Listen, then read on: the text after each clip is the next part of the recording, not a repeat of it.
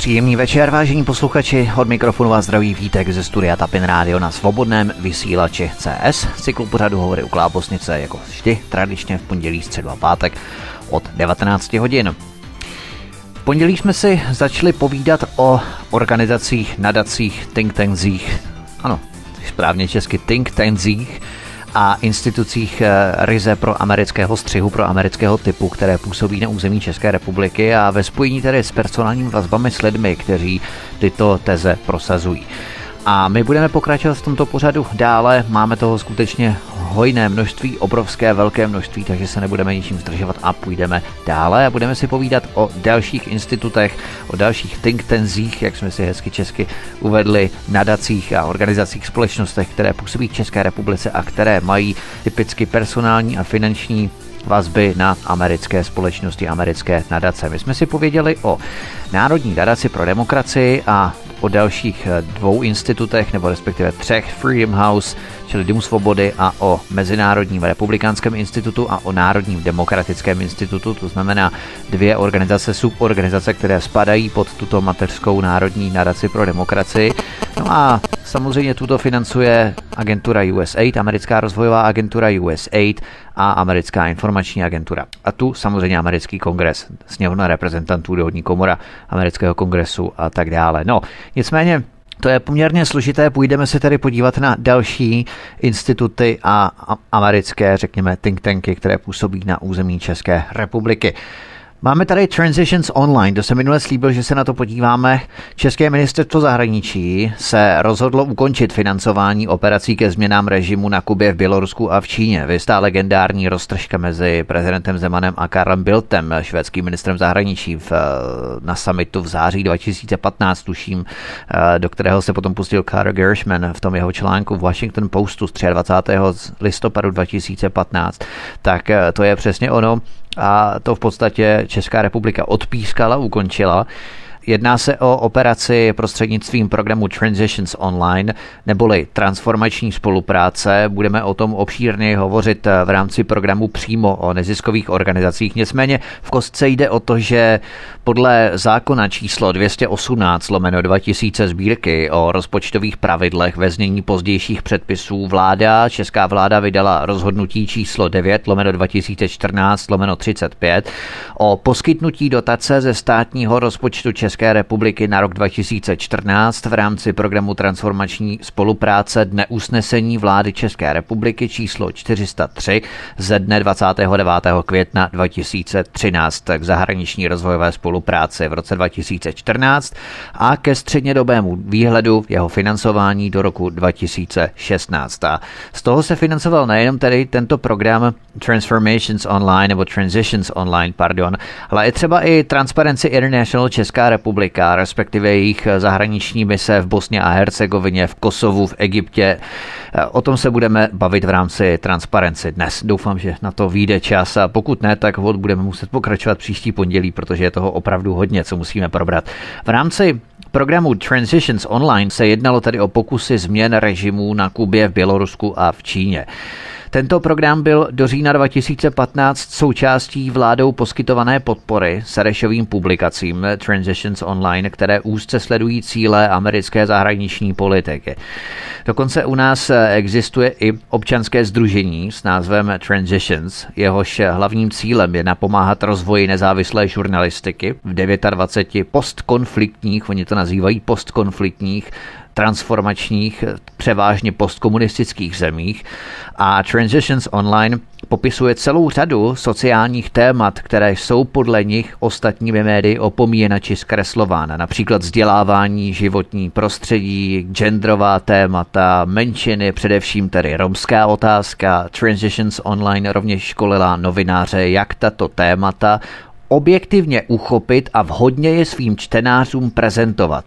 Ano, tak eh, takovýmto, takovými to eufemizmy oni popisují propagandu. Tak, máme tady CEE e Trust, další organizaci nebo projekt. Je to mezinárodní projekt, je to mezinárodní nadnárodní organizace, ale proč o tom mluvím, k tomu se dostanu hned za chviličku. The CEE e Trust Trust for Civil Society for Central and Eastern Europe, Trust pro občanskou společnost pro střední a východní Evropu. Tento CE Trust založili bratři Rockefellerové, čili Rockefellers Brothers Fund, a opět Serešova Open Society Foundation spolu s German Marshall Funds of the United States. CE Trust sponzoruje třeba Pro Bono Alianci v roce 2014 231 786 korun.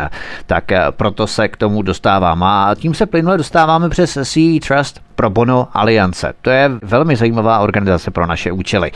Pro Bono Aliance za poříčskou bránou 365 lomeno 25, Karlín Praha 8, ředitelkou je magistra Veronika Ješková, narozena v roce 1977, Balbínova ulice Vinohrady Praha 2.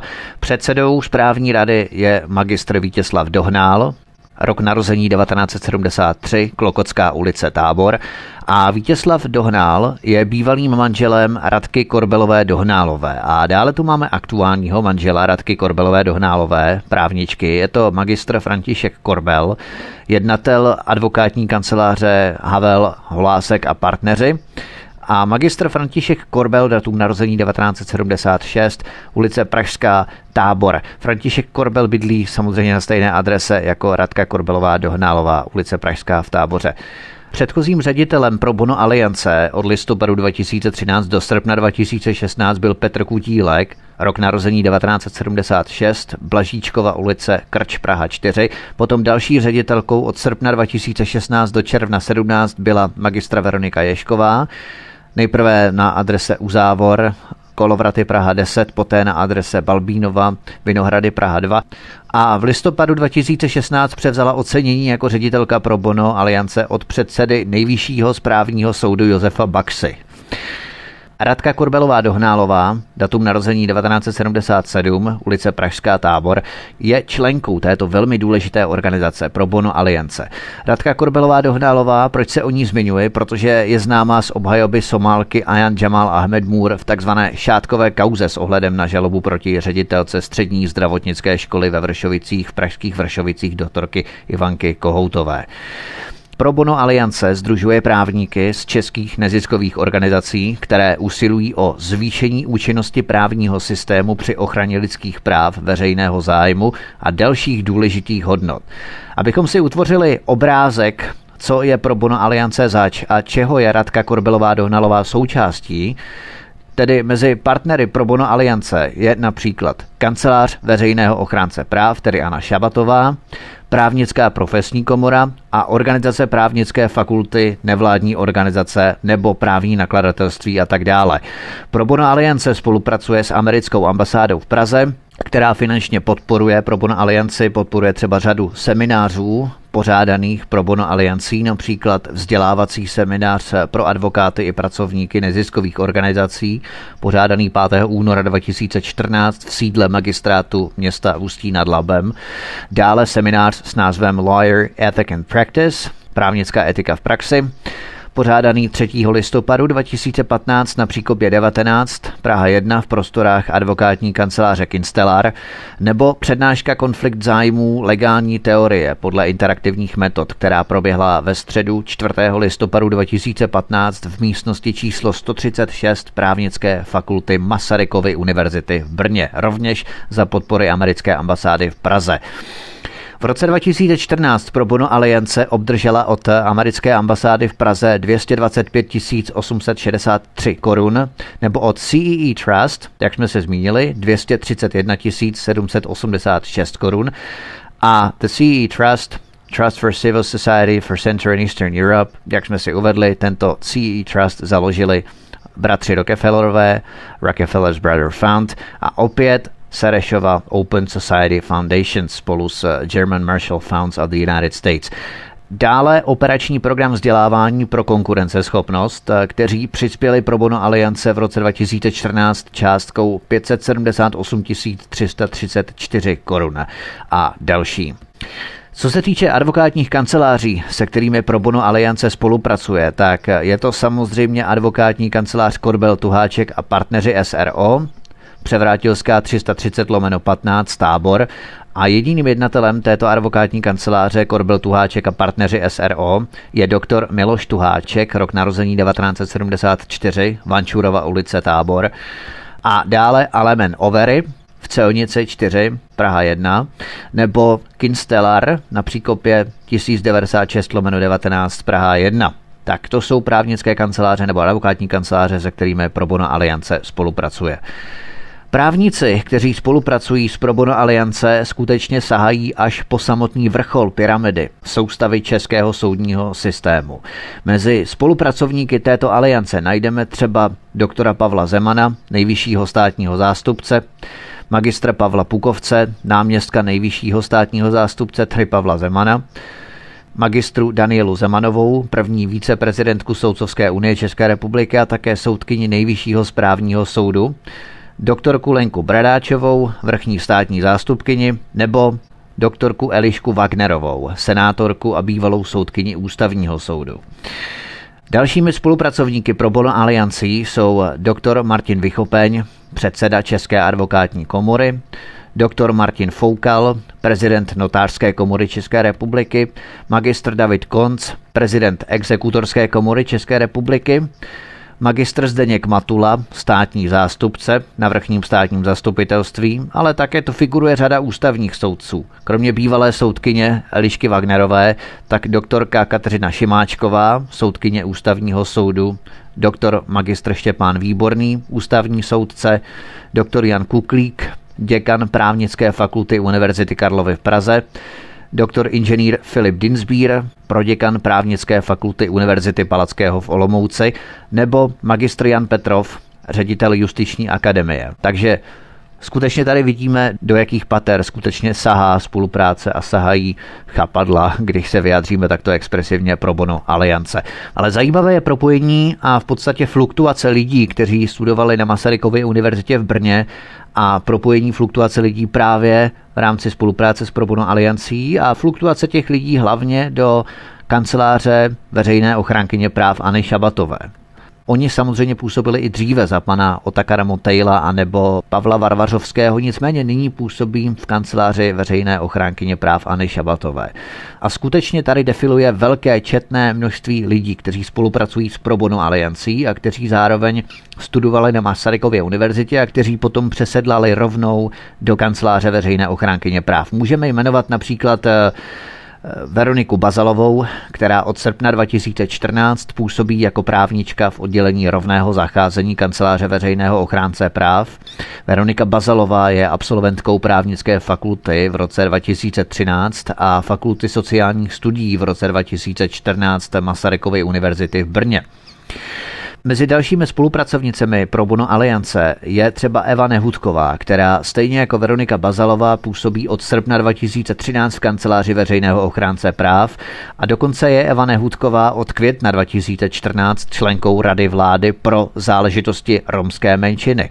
Eva Nehudková absolvovala právnickou fakultu Masarykovy univerzity v Brně roce 2013. Dále pro Bono Aliance spolupracuje s Janou Kvasnicovou, která od června 2009 rovněž působí v kanceláři veřejného ochránce práv. Jana Kvasnicová předtím absolvovala studium na právnické fakultě v roce 2009 a fakultě sociálních studií Masarykovy univerzity v Brně v roce 2013, obory genderová studia a sociální antropologie. Dále Zuzana Ondrůjová. Také od roku 2010 pracuje v kanceláři veřejného ochránce práv a Zuzana Ondrůjová absolvovala Filozofickou fakultu v roce 1992 a právnickou fakultu Masarykovy univerzity v Brně v roce 2006. Dále Petr Polák například, který i hned po studiích nastoupil do kanceláře veřejného ochránce práv. Petr Polák absolvoval právnickou fakultu v roce 2007 a filozofickou fakultu Masarykovy univerzity v Brně v roce 2009. Barbara Kubátová působí rovněž v kanceláři veřejného ochránce práv. Barbara Kubátová absolvovala filozofickou fakultu v roce 2005 a právnickou fakultu Masarykovy univerzity v Brně v roce 2007. Iva Palkovská rovněž od roku 2015 působí v kanceláři veřejné ochránkyně práv Anny Šabatové. Iva Palkovská ukončila magisterské studium na právnické fakultě Masarykovy univerzity v Brně v roce 2015, tedy v témže roce. Opravdu úžasné zkušenosti musela mít, když ji tam přijali. Jiří Šamánek od prosince 2009 pracuje v kanceláři veřejného ochránce práv. Jiří Šamánek také absolvoval právnickou fakultu Masarykovy univerzity v Brně v roce 2009. Marína Urbániková Pracuje od roku 2011 jako socioložka v kanceláři veřejného ochránce práv. Marína Urbániková absolvovala studium oboru sociální politika a sociální práce v roce 2010 a mediální studia žurnalistika v roce 2011 na Fakultě sociálních studií Masarykovy univerzity v Brně. Lucie Obrovská od roku 2010 pracuje v kanceláři veřejného ochránce práv a je zároveň absolventkou právnické a pedagogické fakulty Masarykovy univerzity v Brně. Lenka Frýdková, absolventka právnické fakulty v roce 2009 a ekonomicko-správní fakulty Masarykovy univerzity v Brně v roce 2009 v témže roce a spolupracuje také s Probono Aliance jako všichni ostatní, které jsem jmenoval. Například doktorka Kateřina Jiřina Šimáčková, soudkyně Ústavního soudu České republiky, studovala právnickou fakultu na Masarykově univerzitě v Brně a nyní spolupracuje také s Probono Aliancí. Tu jsme, myslím, jmenovali taky. Magistra Šárka Dušková, právnička, která působila v neziskovce legalických práv, kde mezi lety 2002 až 2005 působila právě i Radka Korbelová Dohnálová, tak ta také spolupracuje s Probono Aliancí a například Hanna Lupačová, právnička v kanceláři veřejného ochránce práv zaměřující se na migraci, spolupracuje s Probono Aliancí. Dříve působila ve Združení občanů zabývajících se migrací. Tito všichni Mám jich tady samozřejmě hromadu víc, ale není třeba je skutečně všechny vyjmenovávat, protože to je opravdu hodně, tak tito všichni a mnoho dalších spolupracují s organizací Pro Bono Aliance, se kterou zároveň spolupracuje advokátka Radka Korbelová Dohnálová. Také další advokátní kancelář, která má přímé napojení například na Pavla Bělobrátka, absolventa amerického vládního programu International Visitors Leadership a na jeho manželku Janu Bělobrátkovou, je Becker a Poliakov Consulting AS a Becker a Poliakov SRO advokátní kancelář. Obě sídlí na stejné adrese, tedy u Prašné brány 1078 lomeno 1, Staré město Praha 1 a jediným akcionářem je doktor Martin Klimpl. Mečíková ulice, Záběhlice, Praha 10. A členkou představenstva je Monika Klimplová, také ulice Mečíkova, Záběhlice, Praha 10, pravděpodobně manželka s bydlištěm na stejné adrese, on o 8 let starší. Doktor Martin Klimpl je absolventem právnické fakulty Univerzity Karlovy v Praze. Po ukončení studií působil na Ministerstvu zahraničních věcí České republiky, kde zastával funkci tajemníka náměstka ministra a absolvoval řadu studijních pobytů v zahraničí, například Hoover Institute, Stafford Institute, Klingdal Institute a tak dále a tak dále.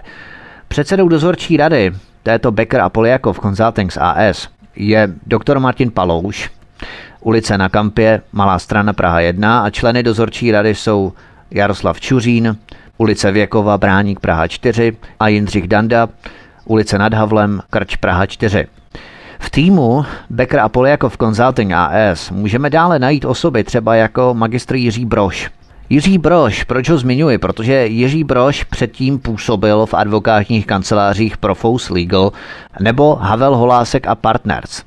Mnozí z vás už si jistě vzpomenete, protože jednatelem této advokátní kanceláře Havel Holásek a Partners je magistr František Korbel, současný manžel Radky Korbelové Dohnálové, advokátky, která zastupuje Somálku Ayan Jamal Ahmed Moore ve sporu s ředitelkou střední zdravotnické školy ve Vršovicích doktorky Ivanky Kohoutové, střední zdravotnické školy ve Vršovicích doktorky Ivanky Kohoutové v takzvané šátkové kauze.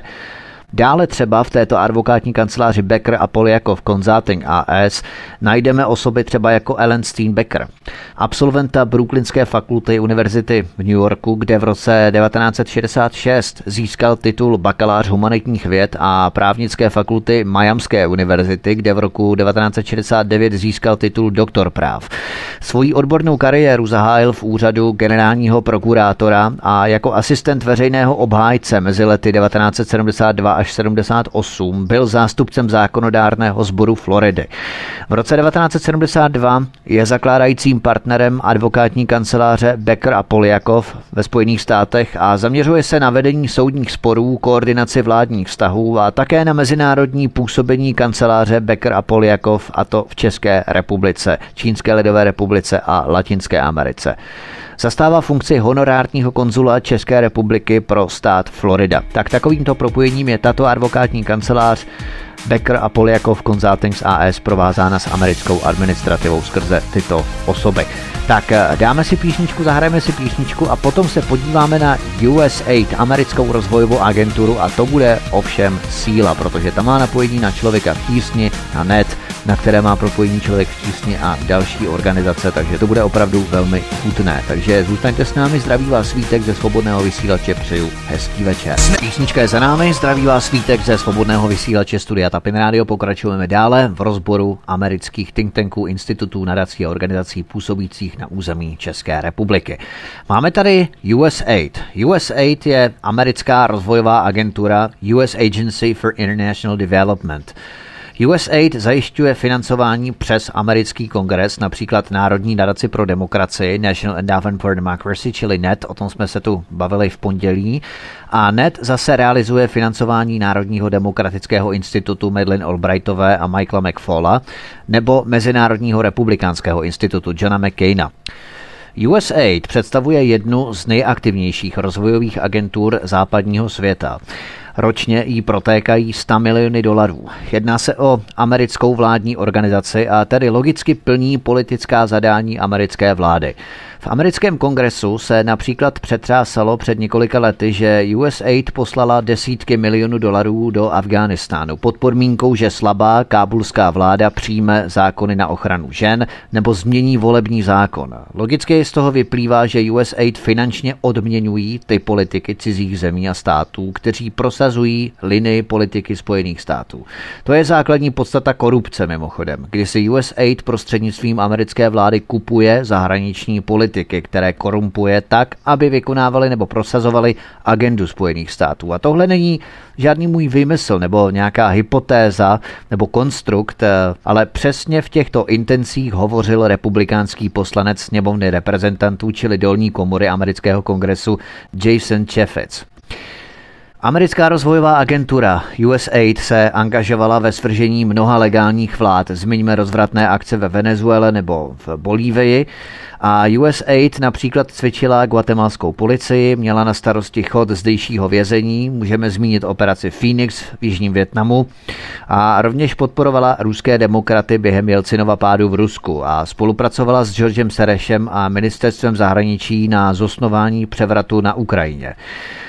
Mimochodem Ukrajině a pečlivému velmi podrobnému rozboru organizací podporovaných z fondů George Sereše a dalších amerických fondů se budu věnovat v pořadu, který připravuju přímo o Georgeu Serešovi. Teď na to jednak který není místo a jednak to chci oddělit abychom to nemíchali dohromady. Tedy George Sereš zvlášť a americké think tanky a instituty zvlášť. A teď si právě bavíme o amerických institucích a think tenzích. Takže USAID, další věc, si v roce 2010 prostřednictvím nastrčených firm zaplatila vývoj Zunzuneo, což byla sociální síť a mikroblog ušitá na Kubánce, něco podobného jako Twitter, kdy měla tato síť, podobná Twitteru, podnítit Kubánce v revoluci proti vládě a vyvolat tím cosi jako kubánské jaro. 21. května 2003 ředitel USAID Andrew Necios projevu proneseném na konferenci nevládních organizací prohlásil, že v Afghánistánu měla spolupráce mezi nevládními organizacemi a USAID vliv na zachování Karzájího režimu, přičemž afgánský lid si podle něj myslí, že jejich život se stává lepším díky mechanismům, které nemají k americké vládě a centrální vládě žádný vztah.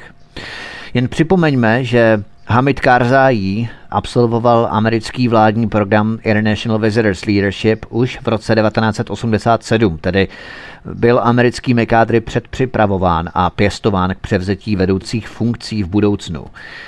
V Afganistánu mimochodem vzrostla výroba heroinu o 300% a zisky z tohoto obchodu s drogami mají některé americké banky. Například to byla konkrétně Citigroup, která financuje ekonomické aktivity Andreje Babiše v České republice Wells Fargo a HCBS, kterým za to byly dokonce uloženy pokuty. To znamená, že to je oficiální. Čili takto se život lidí v Afghánistánu zlepšil díky štědrým americkým darům. Dokonce česká vláda tehdy vyslala do Afghánistánu takzvaný provinční rekonstrukční tým, což je v podstatě nevždy dobře čitelný průnik humanitárních, vojenských nebo politických a patrně i špionážních aktivit. Ve vztahu k situaci v Iráku uvedl ředitel USAID Andrew Necios, že co se týče nevládních organizací v zemi, je důležité vykázat výsledky, ale stejně důležitým je ukázat souvislost mezi těmito výsledky a politikou Spojených států. Ředitel USAID Andrew Necios dal jednoduše nevládním organizacím nasrozuměnou, že jsou nástrojem americké vlády a že byly vytvořeny jako součást říšského aparátu. USAID financuje některé české neziskovky a americké instituty, například Asociace pro mezinárodní otázky AMO. Mimochodem, když si uvědomíme, že bývalou ředitelkou AMO byla Mária Staškevič, která je nyní zástupkyní ředitele Jana Schneidera na pražské pobočce Aspen Institutu, tak to dává dost velký smysl. Nebo USAID financuje americkou iniciativu v České republice s názvem CEELI, Center and Eastern European Law Initiative, právnická iniciativa pro střední a východní Evropu. Také se jí budeme věnovat. Tato americká iniciativa mimochodem dlouhodobě působí v České republice a má za cíl provádět školení českých státních zástupců, policistů a soudců. Za chvíli se k ní dostaneme, jak jsem řekl. Zmínili jsme spojení USAID s neziskovkami George Sereše. Máme konkrétní stopu těchto vazeb na některé pracovníky Open Society Fund Praha v České republice. Marie Němcová, ulice Verdunská, Bubeneč Praha 6, je členkou správní rady Open Society Fund Praha. Ale zároveň Marie Němcová kromě jiného koordinovala mezinárodní rozvojové projekty pro USAID, pro nizozemské ministerstvo zahraničních věcí a Evropskou unii. Marie Němcová je mimochodem také jednatelkou české pobočky společnosti Media Development Investment Fund, financované Georgem Serešem, jejíž mateřská firma sídlí v New Yorku. Česká pobočka mimochodem této společnosti sídlí na adrese Salvatorská 10 Praha 1. Marie Němcová byla jednatelkou této české divize ještě před jejím přejmenováním. Dříve se totiž jmenovala Media Development Loans Fund a potom Media Development Investment Fund. Tak, další věc ohledně USAID. Ruská tajná služba FSB zařadila v roce 2014 neziskovku Člověk v tísni mezi takzvané umělce chudožníky, což je v kruzích ruských tajných služeb přezdívka pro nastrčené neziskovky, které pod krytím neziskového sektoru provádějí operační úkoly pro tajné služby, zatímco navenek hrají jako umělci hru na neziskovku a pomáhání lidem. Odtud proto pochází tato přezdívka chudožník. Zaměstnanci člověka v tísni a jejich operace a telefonické e-mailové kontakty byly odposlouchávány už od května 2014 v Donbasu na východní Ukrajině a z interních komunikací totiž vyplynulo, že člověk v tísni má operační krytí ve více než 12 státech světa. Nejčastěji ve spolupráci s federální americkou humanitární organizací USAID právě.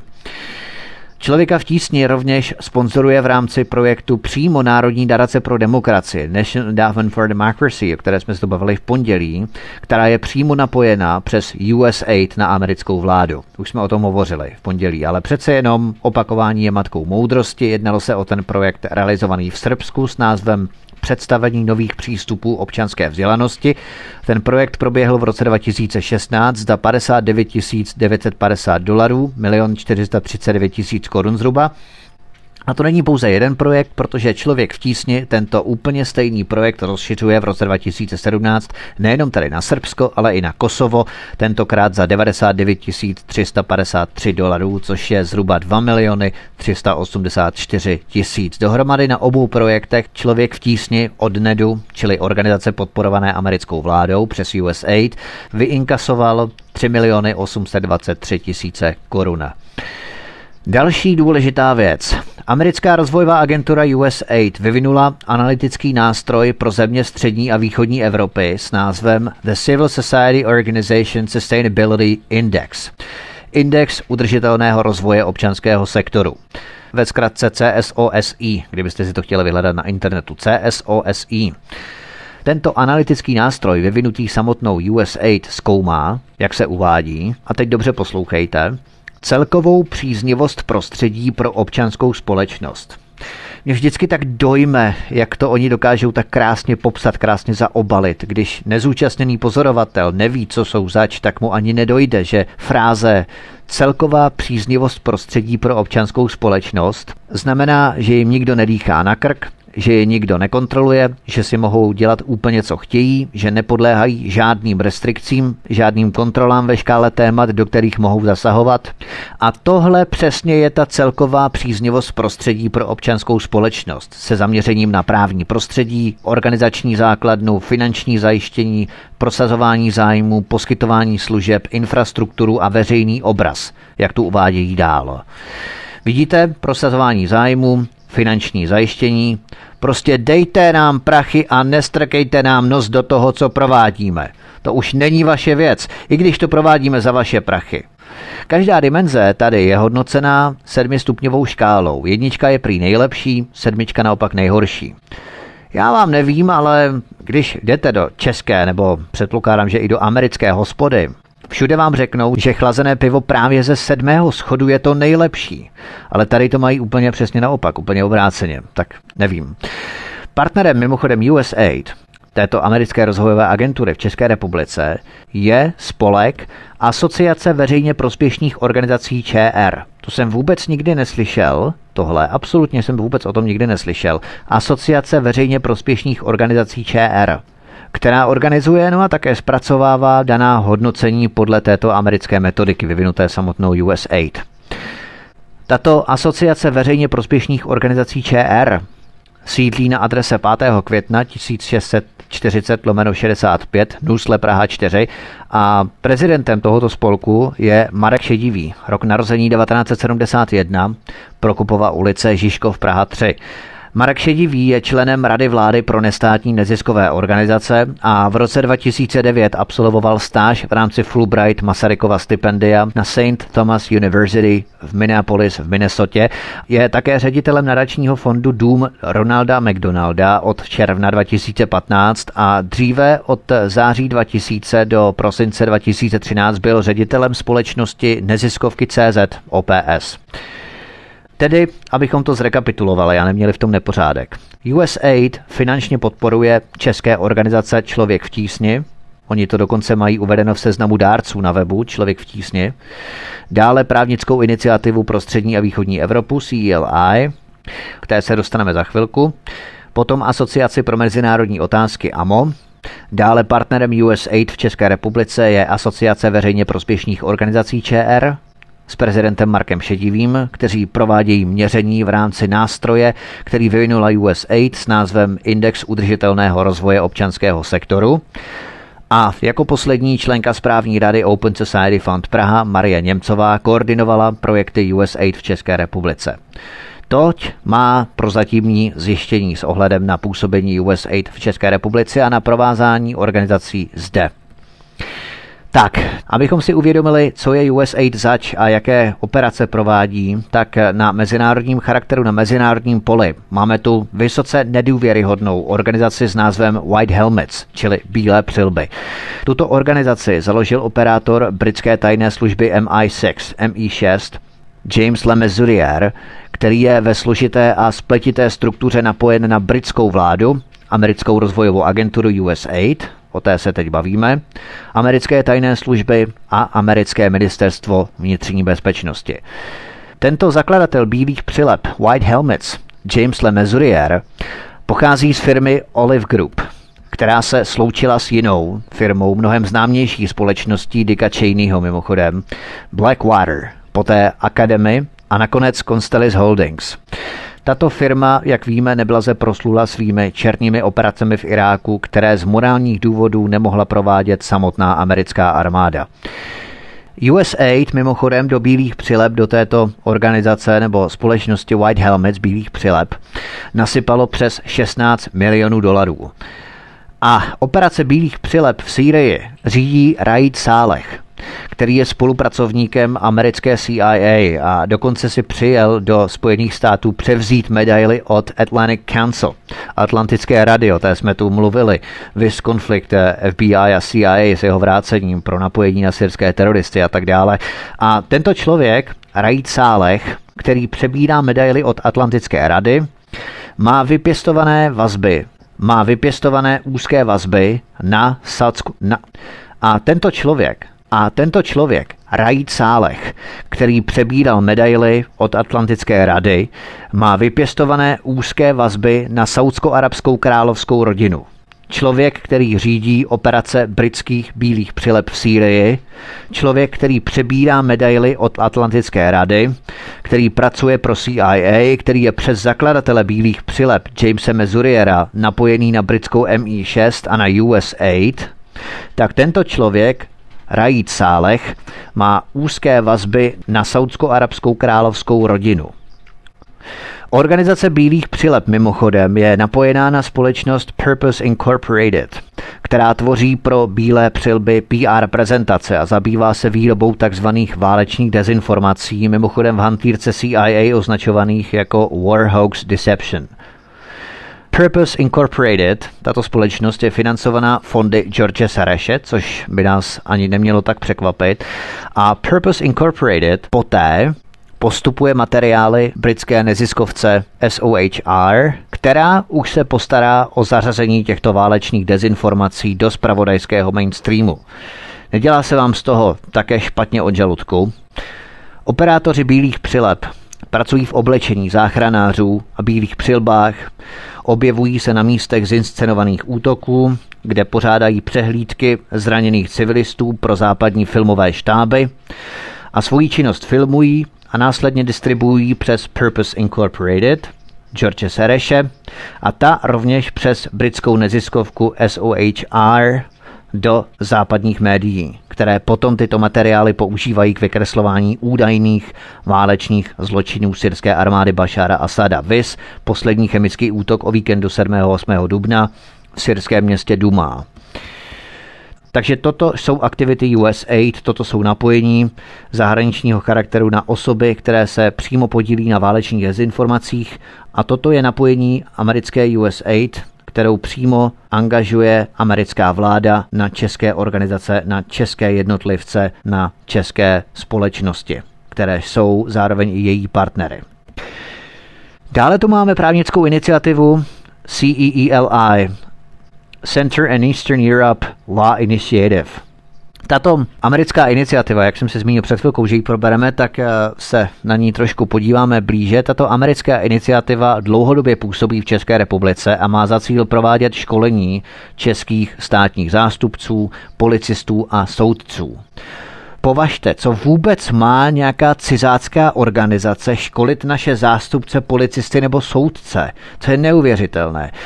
V České republice tato CEELI působí už od roku 2001 a tato americká iniciativa dostala od zastupitelů Prahy 2 celý park, včetně vily Morice Grébeho a všech dalších nemovitostí do pronájmu na dalších 75 let od toho roku 2001 a to za symbolickou cenu pouhých 100 000 korun ročně. Když to vydělíte 12, získáte nějakých 8200, 8300 Můžete si to promítnout, kolik platíte třeba za nájem. Pokud někde bydlíte za jedna jedničku, tak kolik platíte, tak eh, oni za celou tu vilu, to je vyloženě zámeček, jo, třípatrový. A všechny pozemky kolem, luxusní pozemky, tak park a tak dále, tak to oni mají za 100 papírů za rok. A za toto sídlo této americké iniciativy CELI, Center in Eastern Europe Law Initiative, se tehdy vehementně přimlouval kdo jiný než Václav Havel, který jim děkoval za nějakou udělenou cenu, no a za to, jak nám pozval. CELI je placená z prostředků vlády Spojených států amerických prostřednictvím vlivových agentur USAID a Freedom House, to jsme už probírali, řízených ministerstvem zahraničí Spojených států a zpřátelených organizací přímo provádějících intervenční americkou politiku, tedy Open Society Institute a Sereš Foundations. Tak, Na Amnesty se podíváme po písničce, protože to je trošičku delší, tak abychom to trošku rozdělili, tak si dáme hudební pauzu a po hudební pauze se podíváme na Amnesty International. A už to tak vypadá, bohužel, že dnes to také nestihneme, takže budeme muset dát třetí díl těchto amerických organizací a to v pondělí. Takže písnička je právě na cestě a po písničce pokračujeme dál. Zdraví vás Vítek ze Svobodného vysílače, přeju příjemný poslech.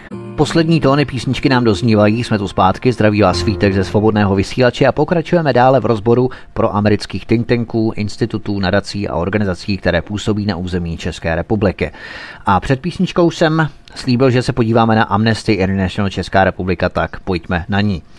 Ředitelem České Amnesty International ČR je Mark Martin a předsedou správní rady je Jan Voska, od roku 2011 vedl lidskoprávní workshopy na základních a středních školách. V roce 2017 Jan Voska absolvoval čtyřměsíční stáž u stálé mise České republiky při OSN v New Yorku, kde pokrýval sociální a humanitární agendu.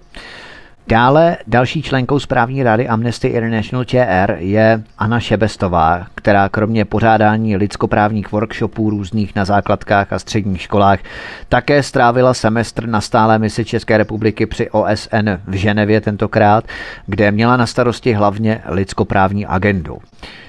Štěpán Vidím Drahokoupil je nejen koordinátorem programu vzdělávání dětí a mladých lidí v Open Society Fund Praha, ale také bývalým místopředsedou správní rady Amnesty International ČR.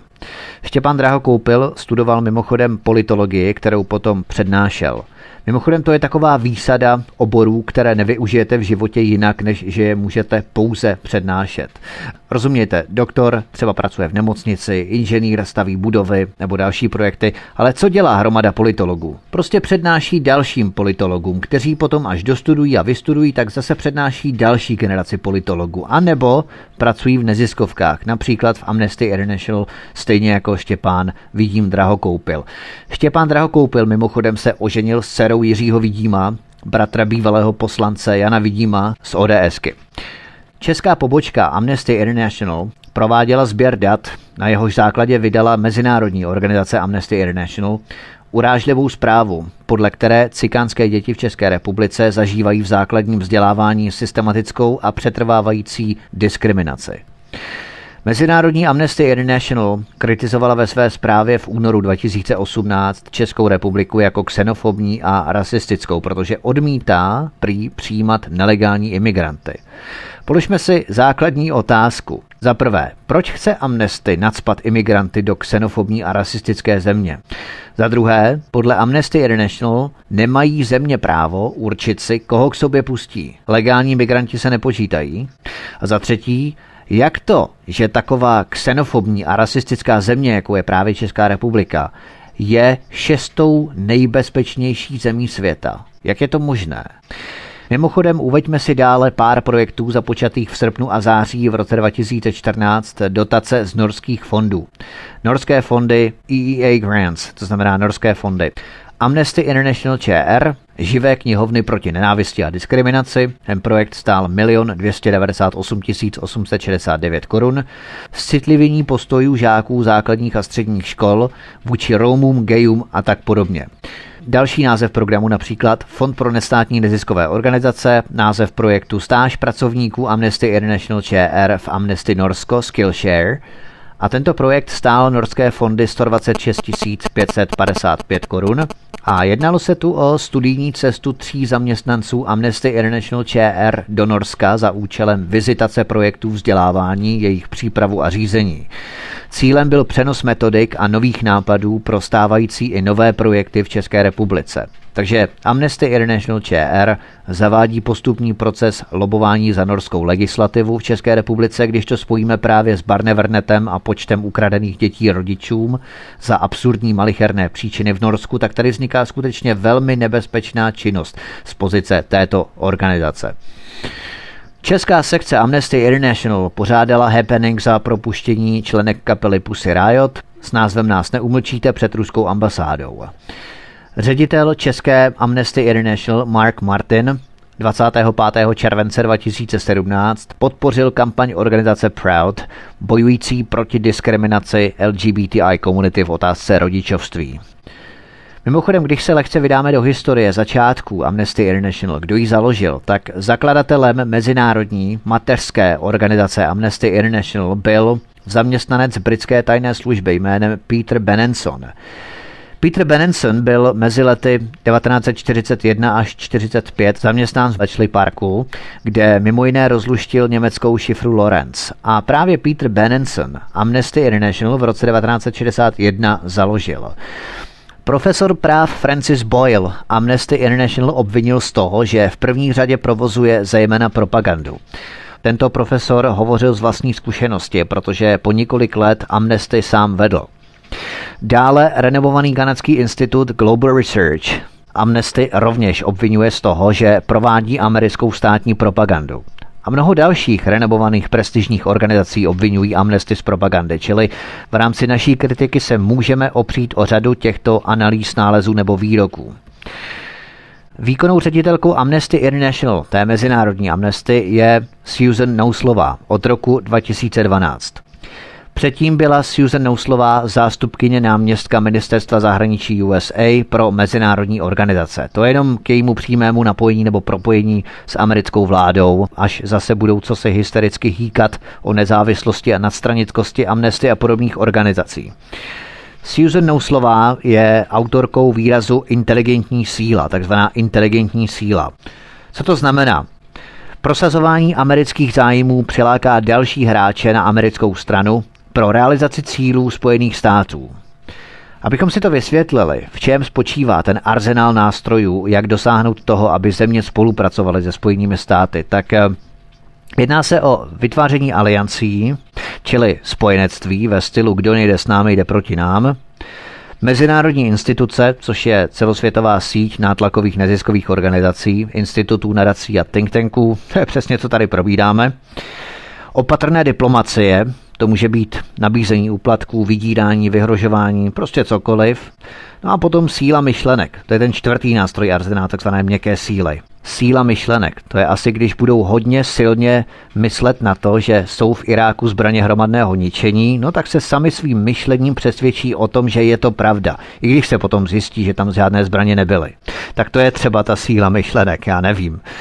Tento výraz inteligentní síla je vylepšením takzvané měkké síly podle Josefa Nye.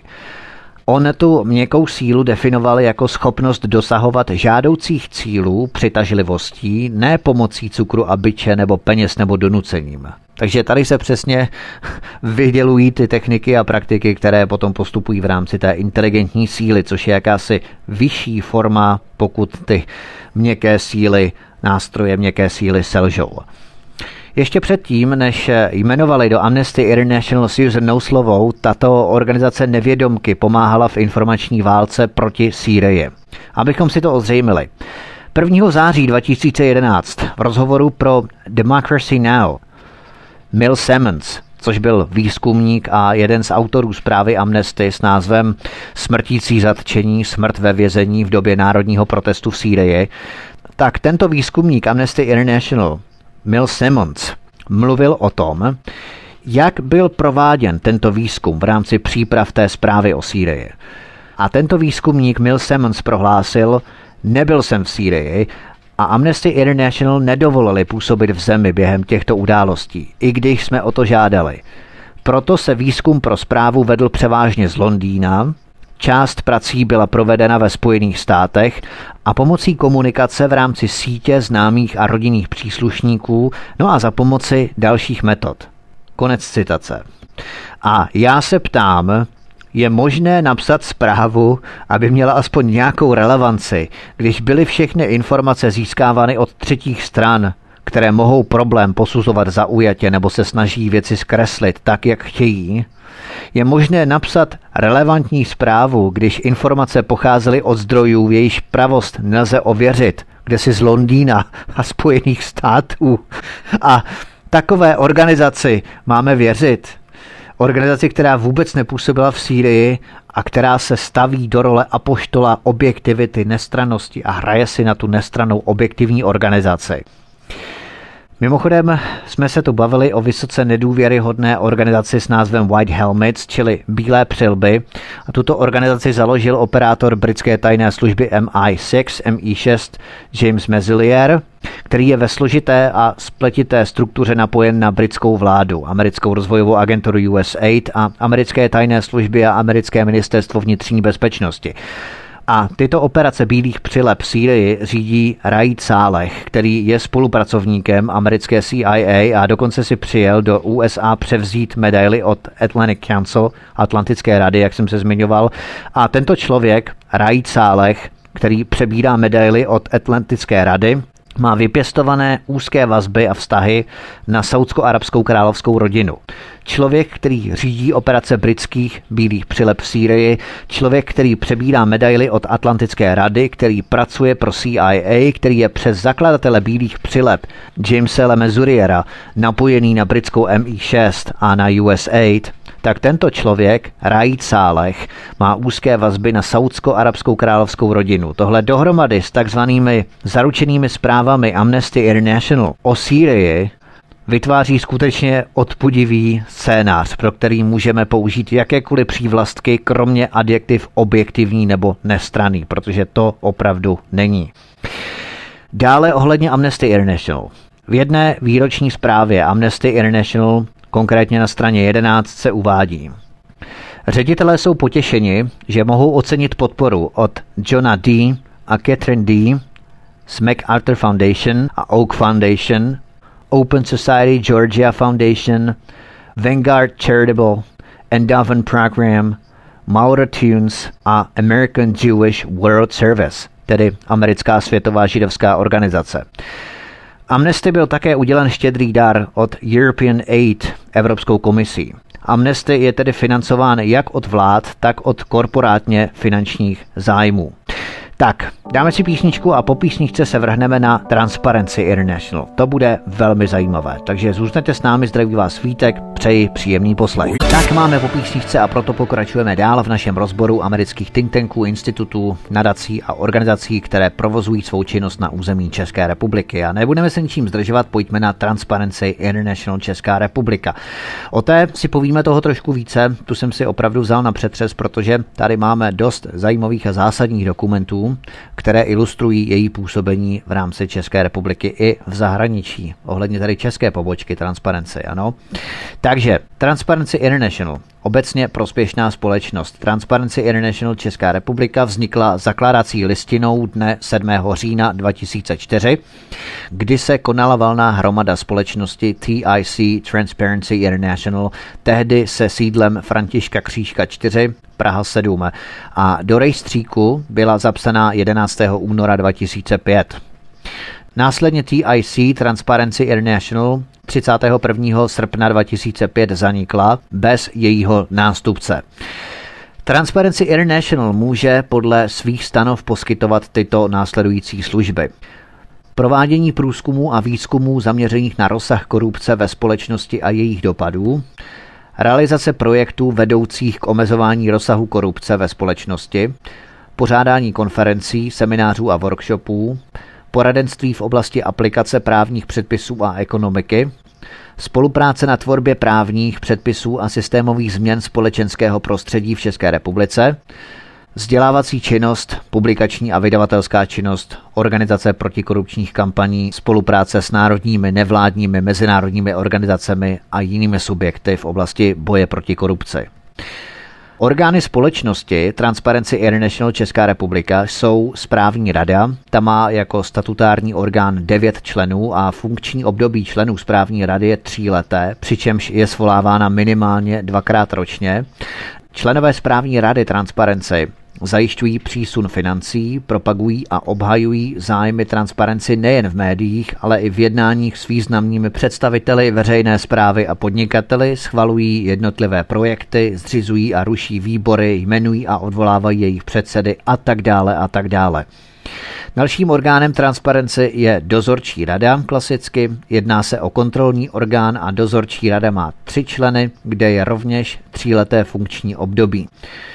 Dalším orgánem transparenci je ředitel, který řídí a organizuje běžný chod společnosti a zodpovídá se správní radě. Posledním orgánem Transparency International Česká republika jsou výbory. Pokud správní a dozorčí rady, včetně všech výborů, zasedají společně, jedná se o volební schromáždění, kde musí být přítomno minimálně pět členů, aby bylo schromáždění usnášení schopné. Volby řídí předsedající, kterého si schromáždění zvolí, rozhoduje prostá většina, volba všech orgánů se provádí tajným hlasováním. Ředitelem Transparency International Česká republika je David Ondráčka, rok narození 1976, ulice svaté Ludmily na Baště Praha 6. A jedním ze spoluzakladatelů české pobočky Transparency je Václav Láska. Rok narození 1974, ulice Čelakovského Rakovník. Václav Láska je senátorem parlamentu České republiky od 14.10.2014, od 14. října 2014, ale k Václavu Láskovi se ještě vrátíme. Dalšími zakladateli Transparency International jsou eh, soudce dr. Jan Vyklický, rok narození 1949, ulice Krosenská, Bohnice, Praha 8, dále Bohdan Dvořák, rok narození také 1949, ulice Dašická, Bílé předměstí Pardubice a soudce Libor Vávra, rok narození 1963. Prvními členy správní rady Transparency International Česká republika byli Stanislav Bernard, to je Think Tank Prague 20 mimochodem, datum narození 1955, ulice 5. května Humpolec, dále Jana Hamplová, rok narození 1955, Staškova ulice Mohelnice, Milan Kudin, později předseda správní rady, rok narození 1948, Šumavská ulice Praha 2, Quentin Reed, rok narození 1970, Levá ulice, Praha 4, Lenka Šmídová, rok narození 1971, Vysočany, Sloup v Moravském krasu, Dále Česlav Valek, to je zajímavé, z Open Society Fund Praha, absolvent amerického vládního programu International Visitors Leadership a pořadatel mimochodem druhého a třetího ročníku Prague Pride. Narozen v roce 1975, Sleská ulice Střince. Potom dále Jan Spáčil, rok narození 1973, Lísky, Komín Brno.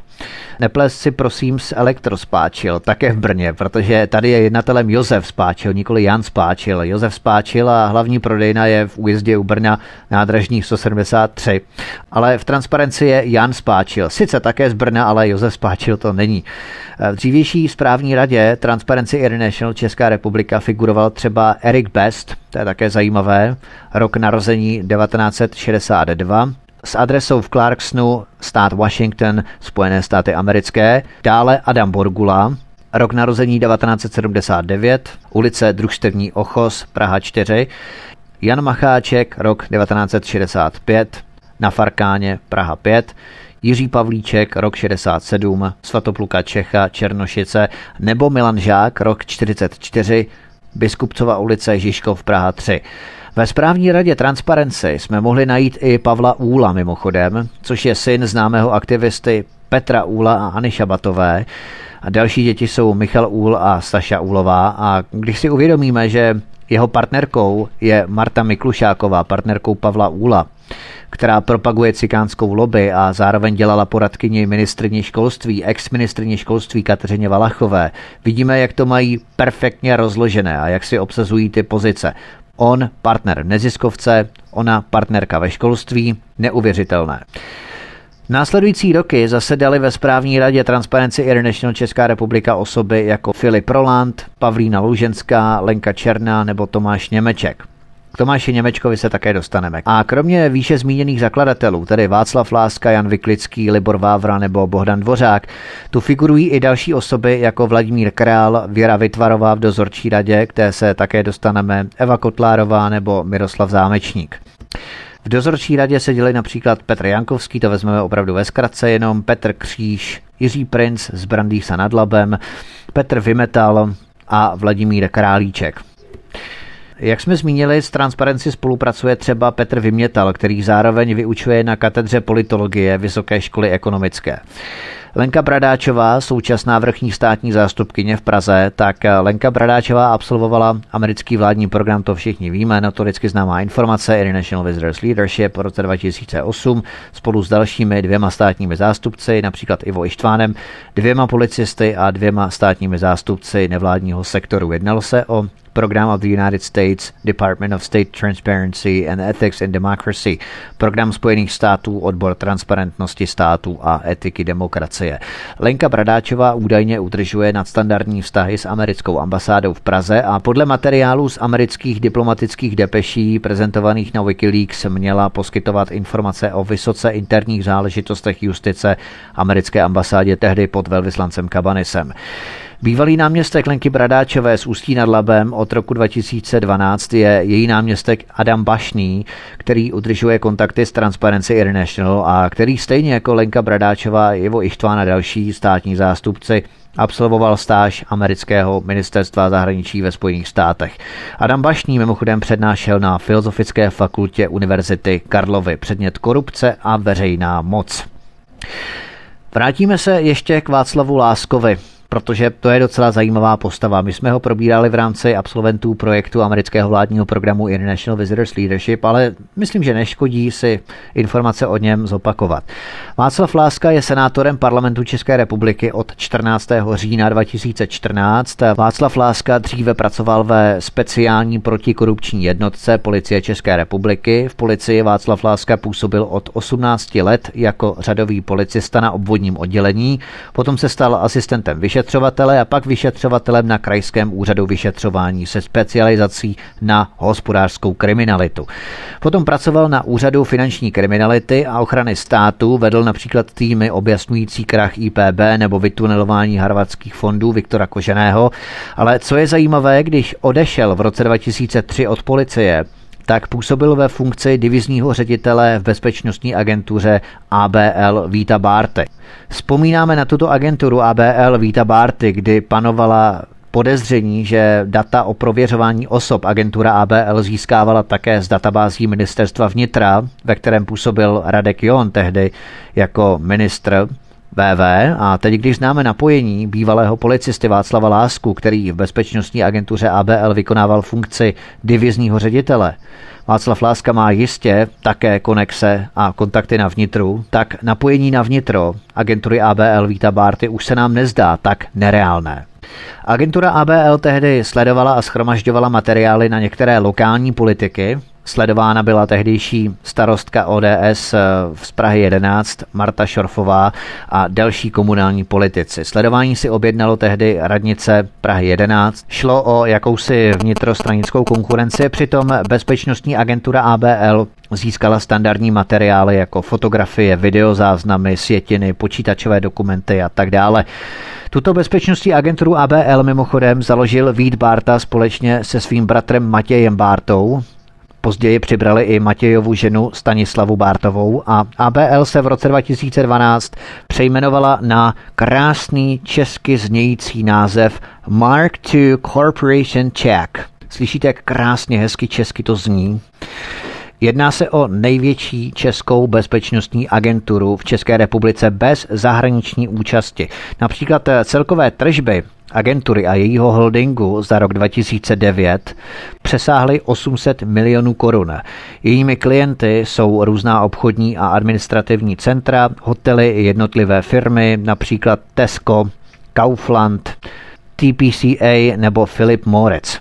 A v této bezpečnostní agentuře ABL působil Václav Láska, který zároveň založil nadaci Transparency International. Skutečně velmi transparentní a průhledná nadace. Zajímavé je také, v jakých advokátních kancelářích pracují členové správní nebo dozorčí rady Transparency International. Tak třeba členka dozorčí rady Věra Vytvarová je vedoucí partnerkou a jednatelkou PricewaterhouseCoopers Audit SRO. A v této společnosti PricewaterhouseCoopers působil do března 2016 i volební manažer Pirátů Štěpán Štrebl, který podepsal smlouvu o mlčenlivosti s ohledem na zveřejňování jeho platu v této společnosti. Tak transparentní tato společnost je, ale máme tu tedy jasné napojení jednoho z klíčových členů Pirátů, volebního manažera Pirátů Štěpána Štrebla na společnost, kterou řídí členka dozorčí rady Transparency International ČR, Věra Vytvarová. Zmínili jsme tu jednoho ze zakladatelů Transparency International ČR jménem Bohdan Dvořák. Bohdan Dvořák je jednatelem a ředitelem divize pro veřejnou zprávu společnosti Český a Moravský účetní dvůr SRO. Dále advokát Jan Spáčil, předseda správní rady Transparency International, pracuje v advokátních kancelářích AK Ambrus Dark Deloitte Legal SRO, advokátní kancelář Vinařství Stolová hora SRO a Deloitte Legal SRO ze Slovenska. Dalším členem správní rady Transparency International je ekonom Ondřej Klofáč. Ekonom Ondřej Klofáč je jednatelem advokátní kanceláře Max a Marian Schwarz a Co. společnost s ručením omezeným.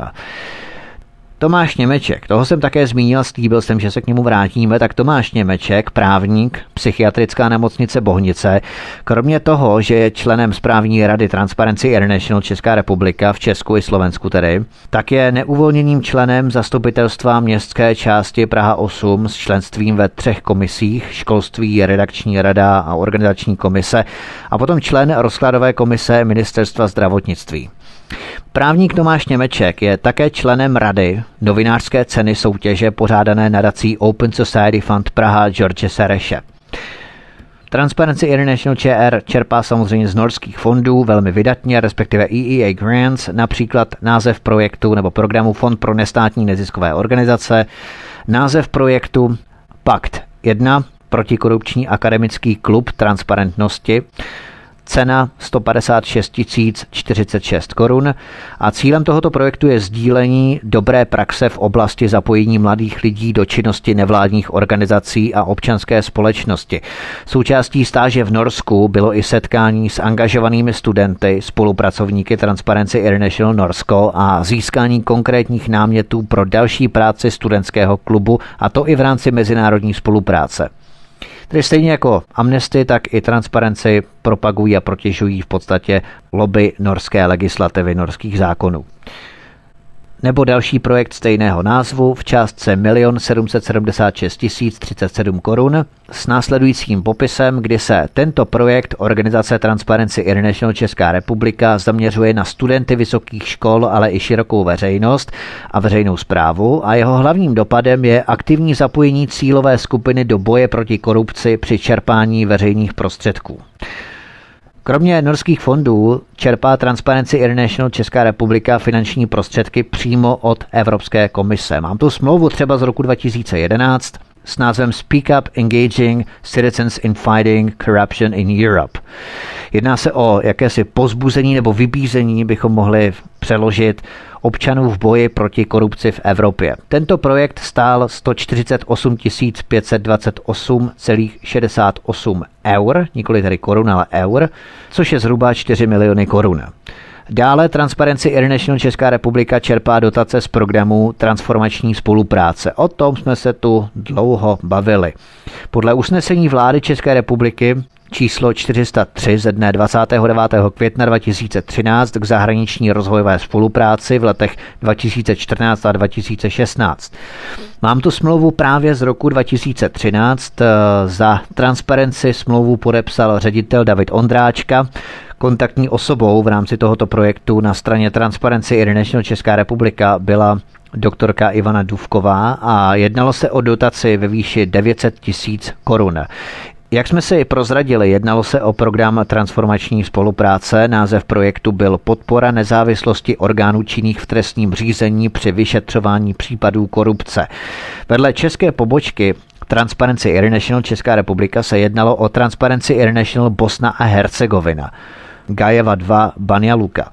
Takže 900 tisíc korun, téměř milion korun ze státního rozpočtu, z českého státního rozpočtu, byl investován do nezávislosti vyšetřování korupce kdesi v Bosně a Hercegovině. No skvělé, neuvěřitelné, na co všechno platíme naše peníze. Na orgány činné v trestním řízení v Bosně a Hercegovině na sledování voleb v Kosovu, k tomu se dostaneme později za chvilku. Všechno se pere přes Transparency International Česká republika. Abychom si utvořili představu, takovou představu, za co všechno jsou hrazené náklady při dotačních projektech realizovaných v zahraničí, tak jsou to třeba výdaje na nájem, vytápění, osvětlení a další služby související s bytovými i nebytovými prostorami pronajatými pro realizaci projektu, ale dále jsou to třeba komunikační služby, nájmy movitých a nemovitých věcí, půjčovné zavozidla pro služební cesty, úklidové a čistící služby, ostraha, školení, překlady, expertízy, laboratorní služby, psaní, rozmnožování a tisky materiálů, doprava a pojištění materiálů a zboží dopravovaného do místa realizace projektu tam a zpět, tak tohle jsou některé z výdajů, když nepočítáme zaměstnance, školení, coachingy, workshopy, projektové kurzy a tak dále a tak dále. Další dotace Transparency International Česká republika čerpá také z České státní pokladny, například projekt ze 14. února 2017 kde jsme vynaložili 925 620 korun na to, aby česká pobočka Transparency International mohla monitorovat volby v Kosovu a dohlížet na transparentnost zdejších politických stran. No řekněte, nejsou to dobře investované peníze, předtím utopené v Bosně a Hercegovině, poté v Kosovu. Dále opět odbor lidských práv a transformační politiky Ministerstva zahraničních věcí České republiky, konkrétně inženýrka Veronika Bajgarová, ředitelka odboru lidských práv a transformační politiky, Loretánské náměstí 5, Praha 1, Opět zákon o rozpočtových pravidlech číslo 218 lomeno 2000 sbírky, rozhodnutí číslo 9 lomeno 2014 lomeno 26, usnesení vlády číslo 403 ze dne 29. května 2013, smlouva z roku 2014, stejný program transformační spolupráce, název projektu Máme právo vědět, poskytuje dotaci opět Transparency International Česká republika ve výši 963 tisíce korun. A teď je to velmi důležité, protože spolupracující organizací v tomto projektu vedle České Transparency International byla Association for Freedom of Thoughts and Expressions, Asociace pro svobodu myšlenek a projevů z Káhyry v Egyptě. Takže Česká Transparency International podporuje z českých peněz, vybraných z české státní pokladny, jakési projekty obskurní kde si v Egyptě. No, hurá. Potom tu máme další smlouvu, stejné usnesení, transformační spolupráce, projekt ve výši 649 500 korun a jednalo se o projekt Transparentnost financování politických stran v roce 2014. Jedná se o transformační spolupráci, čili je jasné, že se jedná o zahraničí a v tomto případě Česká státní pokladna zaplatila České Transparency International, aby hlídala financování politických stran na Ukrajině. Jednalo se o spolupráci s Transparency International Ukrajina, Ogorov Street 17, Kirovohrad. Takže kromě nezávislosti orgánů Bosně a Hercegovině, financování politických stran kde si na Ukrajině, přihlížení volbám v Kosovu, kde v létě 2017 35% vyhrála koalice vedená středopravou demokratickou stranou Kosova, kterou tvoří bývalí členové mimochodem kosovské osvobozenecké armády UČK. Na druhém místě skončilo se 27% opoziční hnutí sebeurčení albánsky Veta Vendos a kosovským premiérem se stal Ramuš Haradinaj, bývalý gerilový podezřelý vedle Hašima Tačiho z válečných zločinů, kdy mučil a zabíjel zajaté Srby a Bělehrad ho stále stíhá a tvrdí, že má důkazy o tom, že Haradinaj střílel civilisty, takže Ramuš Haradinaj, Hašim Tači, to je podobný parchant. Tak vedle toho všeho tu máme i mediální kampaň a financování cílových skupin v Egyptě v roce 2014 Fondu transformační spolupráce Ministerstva zahraničních věcí České republiky, proprané skrze proprané skrze Transparency International Česká republika a na ní navázané další mezinárodní pobočky Transparency International. Skutečně skvělé. Potom tu máme projekt s nic neříkajícím a všeobjímajícím názvem Efektivnější spolupráce International Česká republika. No musíte uznat, že je naprosto jasné, o co se v tom projektu jedná. Název projektu je naprosto transparentní jako samotná transparenci. To musíte přece uznat. Když se řekne efektivnější transparenci International Česká republika, tak každý ví, na co jsou ty peníze vynaloženy. A přece nám všem záleží na tom, aby transparenci byla ještě transparentnější, aby naše prádlo bylo bělejší, vyzíráte, my zíráme, transparenci, nádherně čisté prádlo. A na tento projekt Efektivnější transparenci International Česká republika jsme přispěli 2. srpna 2016 částkou 879 422,52 korun českých. Vidíte, my jsme tak štědří, že i těch posledních 50 haléřů si odtrhneme od Nikoli od úst, ale odtrhneme od státního rozpočtu, abychom ho věnovali Transparency International. Tento projekt byl tedy uzavřen 2. srpna 2016 a já vám tedy povím, když jsem 3. srpna vyšel na ulici. Vysloveně jsem na vlastní kůži cítil, jak je všechno kolem mě najednou i hned transparentnější a průhlednější. Necítíte to také, tu transparentnost všude kolem vás, vždy, když je odklepnuta nějaká ta dotace nebo grant. Konec konců u sexy pracovnic transparence by ta průhlednost oblečení v letních měsících rozhodně neuškodila. Ovšem, muselo by to probíhat v souladu s kampaní MeToo. Pak tu máme další projekt z 31. března 2016 s výmluvným a barvitým názvem Maják v moři korupce 2016 za 850 tisíc korun. Kromě toho, že transparenci odčerpává moře peněz, tak nevím, že bychom tu měli mít moře korupce. Možná pracovníci transparenci vidí všechno příliš slaně, ale nevím, pokud ten maják má představovat transparenci, potom bych raději všechny kolem plující lodě varoval, aby u našeho přístavu rozhodně nekotvili. Ale Možná transparenci slouží jako maják pro lodě pašeráků z uprchlíky a potom lodě Frontexu. Kdo ví, jak to doopravdy mysleli. Nicméně tento projekt Maják v moři korupce probíhal třeba už v roce 2014 a to dokonce pod záštitou Ministerstva vnitra České republiky. Mám tu smlouvu Ministerstvo vnitra ČR nad štolou 3 Praha 7 rozhodnutí číslo 2 o poskytnutí neinvestiční dotace ze státního rozpočtu České republiky v hodnotě, a teď dobře poslouchejte, 1 115 tisíc korun, kdy příjemcem dotace bylo Transparency International Česká republika a realizátorem projektu byla magistra Radka Pavlišová. Cíle projektu, hlavní cíle projektu je nabídnout široké veřejnosti účinný nástroj v boji proti korupci, tedy bezplatné kvalifikované právní poradenství. Druhým hlavním cílem projektu bylo nabídnout zaměstnancům veřejné zprávy možnost bezpečného oznámení trestně právního jednání. Whistleblowerské centrum představuje bezpečnou komunikační platformu, která poskytuje možnost chráněného oznámení a možnost aktivní účasti na vyšetřování jako základního kamene úspěšné spolupráce zaměstnanců veřejné zprávy s policií. Ono to všechno zní tak krásně a vznešeně, ovšem to bychom nesměli vědět, jakým způsobem ministerstvo vnitra České republiky školilo manažery volebních týmů prezidentských kandidátů proti takzvané ruské propagandě jakým aktivně rozkladným způsobem pracují centra CTHH a NUKIP a jak ministerstvo vnitra aktivně spolupracuje například s islámským centrem Al-Firdaus v Praze prostřednictvím agentury, jako je Agentura pro sociální začlenování, Hate Free Culture a tak dále a tak dále. Potom tu máme další transparentní projekt z téhož dne, tedy 31. března 2016 s názvem Veřejné peníze ve sportu. A transparenci nám činí tu laskavost, že nám peníze do sportu pohlídala za 100 tisíc korun. Další projekt ze 16. března 2016 nese název Posilování protikorupční odolnosti obraného průmyslu za 249 614 korun. Další projekt z 11. května 2015 se mně hodně líbí. Neúplatné ženy, genderová dimenze a korupce za 190 430 korun.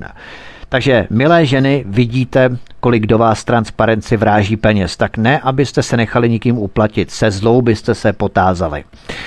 Dále tu máme spolek s názvem Naši politici OPS. Dříve sídlo Jana Želivského 1846 33 Žižkov Praha 3, aktuálně od 18. ledna 2018 na adrese Komenského 2016 eh, Černošice.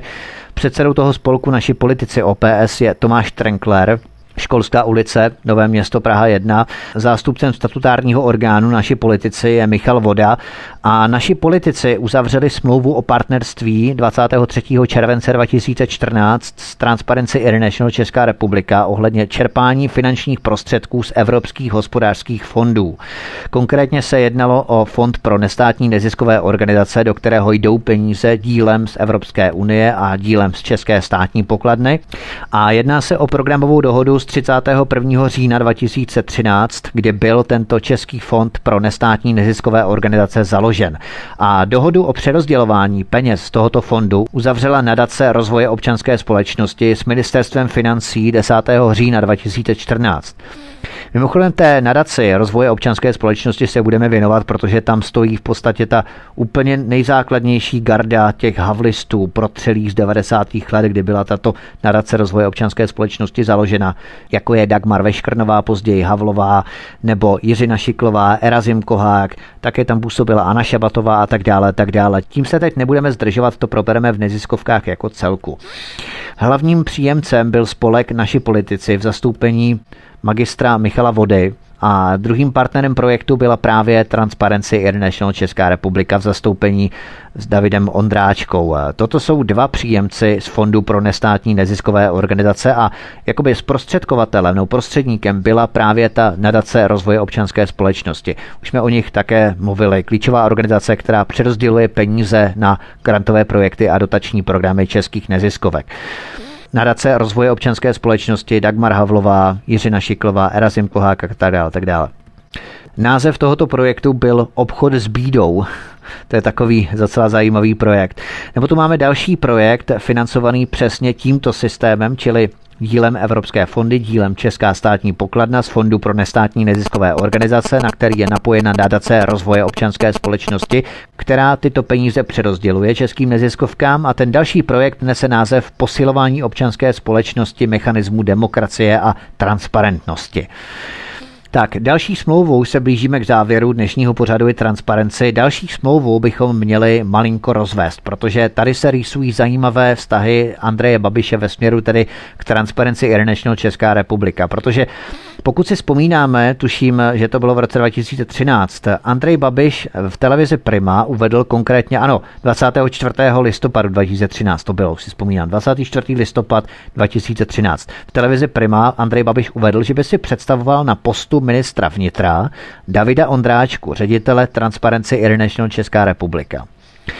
David Ondráčka to sice odmítl, ale z pozice Andreje Babiše to byl podle mě šikovně vykalkulovaný tak dopředu, kde si minimálně morálně zavázal transparenci k přivírání očí nad zakázkami Agrofertu, případně jakýmikoliv biznisovými aktivitami Andreje Babiše. Všimněme si, že transparenci ani nepípla ohledně Andreje Babiše, jeho korunových dluhopisů, například Čapího hnízda a dalších biznisových aktivit Andreje Babiše, byť můžeme si stokrát myslet, že se jednalo o vykonstruované kauzy, což do jisté míry bylo, ale transparenci neřekla ani slovo. A teď tu máme darovací smlouvu z 5. května 2014, kdy Skanska AS Líbalova 1 lomeno 2348 Chodov Praha 4 přes kontaktní osobu Kristýnu Palečkovou darovala Transparency International Česká republika peněžitý dar ve výši 190 tisíc korun. A kdo byl statutárním ředitelem Skansky AS? No samozřejmě Dan Ťok. Ten Dan Ťok, kterého Andrej Babiš 4. prosince 2014 po Antonínu Prachařovi nominoval na post ministra dopravy České republiky. Ředitele Skansky, tedy když si to časově seřadíme. Andrej Babiš vyslal signál Davidu Ondráčkovi z Transparency International Česká republika 24. listopadu 2013, že by ho chtěl ve své vládě, konkrétně na postu ministerstva vnitra. Potom 5. května 2014, zhruba o půl roku později, darovací smlouva Skanska AS 190 tisíc korun transparenci Davida Ondráčky, kterého chtěl Andrej Babiš ve vládě, a 4. prosince téhož roku 2014 ředitel Skansky Dan Ťok se stává ministrem dopravy České republiky. Tedy Andrej Babiš si zavazuje Davida Ondráčku z Transparency International a Babišův člověk Dan Ťok prostřednictvím jeho skansky poskytuje 190 tisícový dar transparenci a následně se Babišův člověk Dan Ťok stává ministrem dopravy České republiky. Prosím, napište mě, zda transparenci nějak rozsáhle kritizuje transparentnost zakázek Agrofertu nebo zda transparenci kritizuje zakázky ministerstva dopravy. Třeba firma Eurovia, dálnice D47 v Monavskosleském kraji nebo firmu Kapš ohledně dálničních bran nebo jak se ta zařízení jmenují. David Ondráčka sice zmínil v rámci postupné oligarchizace české politiky Andreje Babiše, ale domnívám se, že to je takové vlažné prohlášení, aby se David Ondráčka sám nezdiskreditoval, protože vynechání Andreje Babiše by bylo příliš viditelné, ale zase tohle prohlášení Andreje Babišovi nějak neublíží, čili Ondráčka se nažral a Babiš zůstal celý. Mimochodem, tento dár 190 tisíc korun měl být použit na financování činnosti a realizaci vítězného projektu veřejné soutěže Etika vytvoření webových platform s nezávislými oponenturami k veřejným zakázkám formou komplexní analýzy s názvem Oponuj zakázky.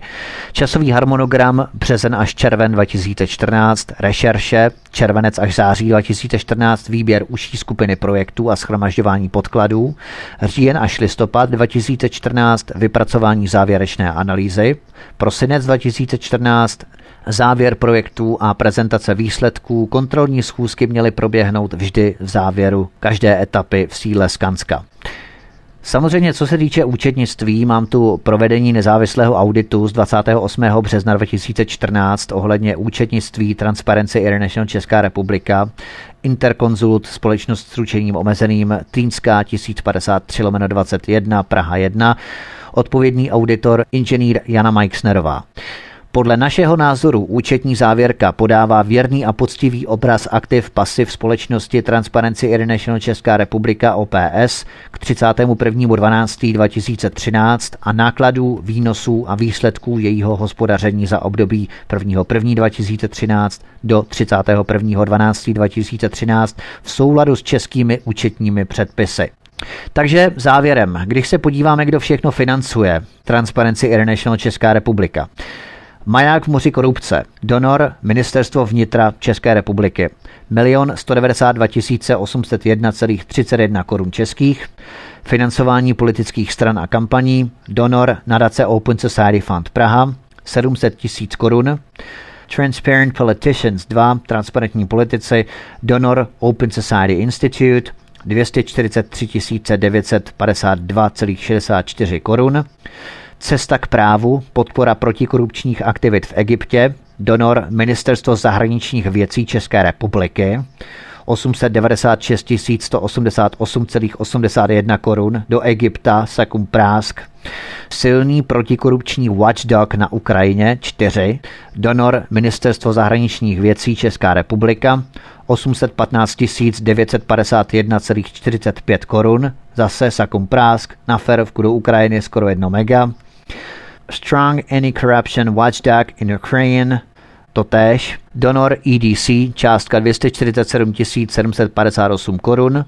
Transfer of Czech experience on strengthening capacities of the Ministry of Justice into, in the light of EU of the Ministry of Justice in the light of EU accession process 2. Přenos českých zkušeností pro zvýšení kapacit Ministerstva spravedlnosti ve světle přístupových procesů Evropské unie 2. Donor United Nations Development Program, rozvojový program OSN, 350 202 korun českých. EU Funds Watch, čili hlídací pes evropských fondů. Donor byl OLAF a částka 567 025,27 koruna. Kurzy občanské protikorupční sebeobrany. Donor Ministerstvo školství, mládeže a tělovýchovy České republiky 2 miliony 338 988,39 korun českých. Speak up engaging citizens in fighting corruption in Europe podpora občanů v boji proti korupci v Evropě. Donor Evropská komise, částka 807 554,95 koruna. Lifting the lip on lobbying, Odhalování odkrývání lobbingu, donor Evropská komise, částka 764 216,32 korun českých. Corruption Offshore LLC, čili korupce ohledně offshoreových firm, donor nadace Open Society Fund Praha, částka 52 867,95 korun českých. Takže klasika Open Society Fund Praha, Open Society Institute, což je, což je i personálně podložené, kdy právník Tomáš... Takže klasika. Takže klasika. Uh. Takže klasika Open Society Fund Praha, Open Society Institute, což je mimochodem i personálně podložené, kdy právník Tomáš Němeček, kromě toho, že je členem správní rady Transparency International v Česku i Slovensku, tak je také členem rady novinářské ceny soutěže pořádané nadací Open Society Fund Praha George Sereše. Dalšími sponzory, donátory Transparency International Česká republika jsou rozvojové programy OSN, Evropská komise, no a samozřejmě ždímačka, klasika České pokladny, ministerstvo vnitra, ministerstvo zahraničních věcí, ministerstvo školství, mládeže a tělovýchovy na projekty v Bosně a Hercegovině, v Kosovu, v Egyptě nebo na Ukrajině. Prostě neuvěřitelné. No, závěrem k Transparency International je třeba zdůraznit, že některé projekty jsou skvělé a v zájmu nás všech. Například posilování protikorupční odolnosti obraného průmyslu. Ohledně zbrojařských firm, jaké informace procentuálně o sobě poskytují, sem spadají třeba zbrojařské firmy jako Tatra Track, Excalibur Army Jaroslava Strnada, Oni tady zkoumají třeba i VOPčka, vojenské opravárenské podniky, aerovodochody, českou zbrojovku, Omnipol a tak dále a tak dále. A nebo další projekt skutečných majitelů obchodních společností s důrazem na odhalení Panama Papers třeba, čili praní špinavých peněz s ohledem na zneužívání společností, svěřenských fondů a tak dále. Nicméně vyjmenovávali jsme si moře projektů, které jsou pouhým vyhazováním peněz z našich kapes nebo účelovými záležitostmi v zemích, kde lze něco nebo někoho pumpnout o pár milionů. Tak to by bylo všechno pro dnešek, vážení posluchači. To jsme se teda zapotili ohledně transparenci, to jsem vzal opravdu z gruntu, ale myslím, že transparenci není na tom top ranku ohledně hodnocení neziskových organizací, není tak přímo známá, takže jsme si udělali takový exkurs do jejího působení. Takže já bych se s vámi rozloučil dnes, prosím sdílejte tyto pořady na sociální sítě, buď z kanálu YouTube, nebo z našeho archivu na stránkách svobodný vysílač.cz. No a příště v pondělí se s vámi budu těšit na třetí díl působení amerických think tanků, institutů, nadací a organizací společností v rámci jejich působení a ovlivňování veřejného mínění v prostoru České republiky. To by bylo vše, vaším společníkem dnešní večer byl Vítek, který se s vámi loučí a těším se s vámi i příště naslyšenou. Hezký večer.